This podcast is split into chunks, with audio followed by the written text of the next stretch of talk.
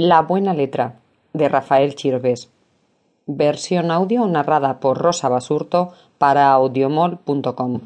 Nota la edición de 2000. El lector que conozca anteriores ediciones de La buena letra descubrirá que a esta que ahora tiene entre las manos le falta el último capítulo.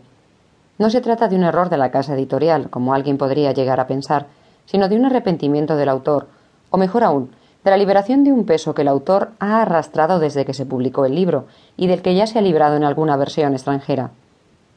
Intentaré explicar aquí por qué he sentido esas dos páginas como un peso y su desaparición como una liberación. Cuando escribí el libro, me pareció que por respeto al lector, al final de la novela debía devolverlo al presente narrativo del que lo había hecho partir, y por ello puse, casi a modo de epílogo, ese capítulo que aparecía en las anteriores ediciones y en el que las dos cuñadas, Ana e Isabel, volvían a encontrarse tantos años después.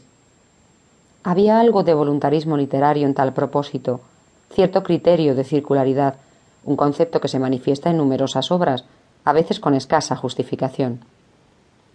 Pasado el tiempo, me pareció que el libro no necesitaba de ninguna circularidad consoladora, y que al haber añadido ese final había cometido un error de sintaxis narrativa, más grave aún por la filosofía que venía a expresar, y que no era otra que la de que el tiempo acaba ejerciendo cierta forma de justicia, o por decirlo de otro modo, acaba poniendo las cosas en su sitio.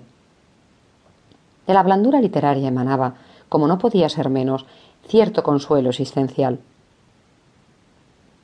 Si cuando escribí la buena letra no acababa de sentirme cómodo con esa idea de justicia del tiempo que parecía surgir del libro. Hoy, diez años más tarde, me parece una filosofía inaceptable por engañosa.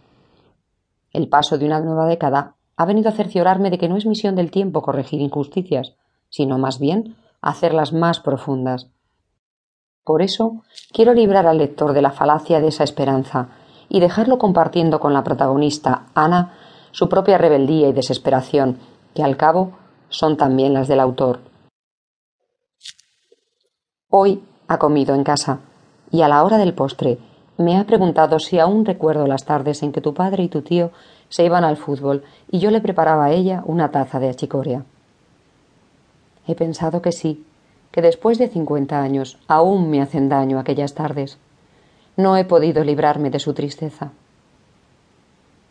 Mientras los hombres se ponían las chaquetas y se peinaban ante el espejito del recibidor, ella se quejaba porque no la dejaban acompañarlos. Tu tío me guiñaba un ojo por encima de su hombro cuando le decía ¿Te imaginas qué efecto puede hacer una mujer entre tantos hombres? Esto no es Londres, cielo. Aquí las mujeres se quedan en casa.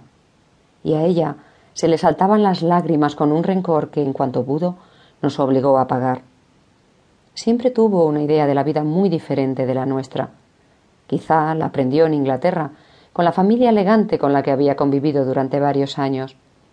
Desde el principio habló y se comportó de un modo ajeno. Llamaba a tu tío vida mía y corazón mío, en vez de llamarlo por su nombre. Eso que ahora puede parecer normal, por entonces resultaba extravagante.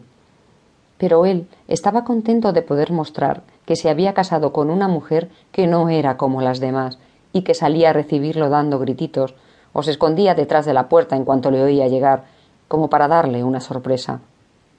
Durante la comida le acercaba la cuchara a la boca como se hace con los niños pequeños, y a él no le daba vergüenza llamarla, incluso en público, mamá. A mí, las tardes de domingo me gustaba visitar a mi madre y luego me iba al cine con tu hermana, pero desde que llegó ella, cada vez pude cumplir mis deseos con menos frecuencia. Se deprimía si se quedaba sola en casa y me pedía que le hiciese compañía. El cine le parecía una cosa chabacana. Si fuera una obra de teatro, decía, un buen concierto.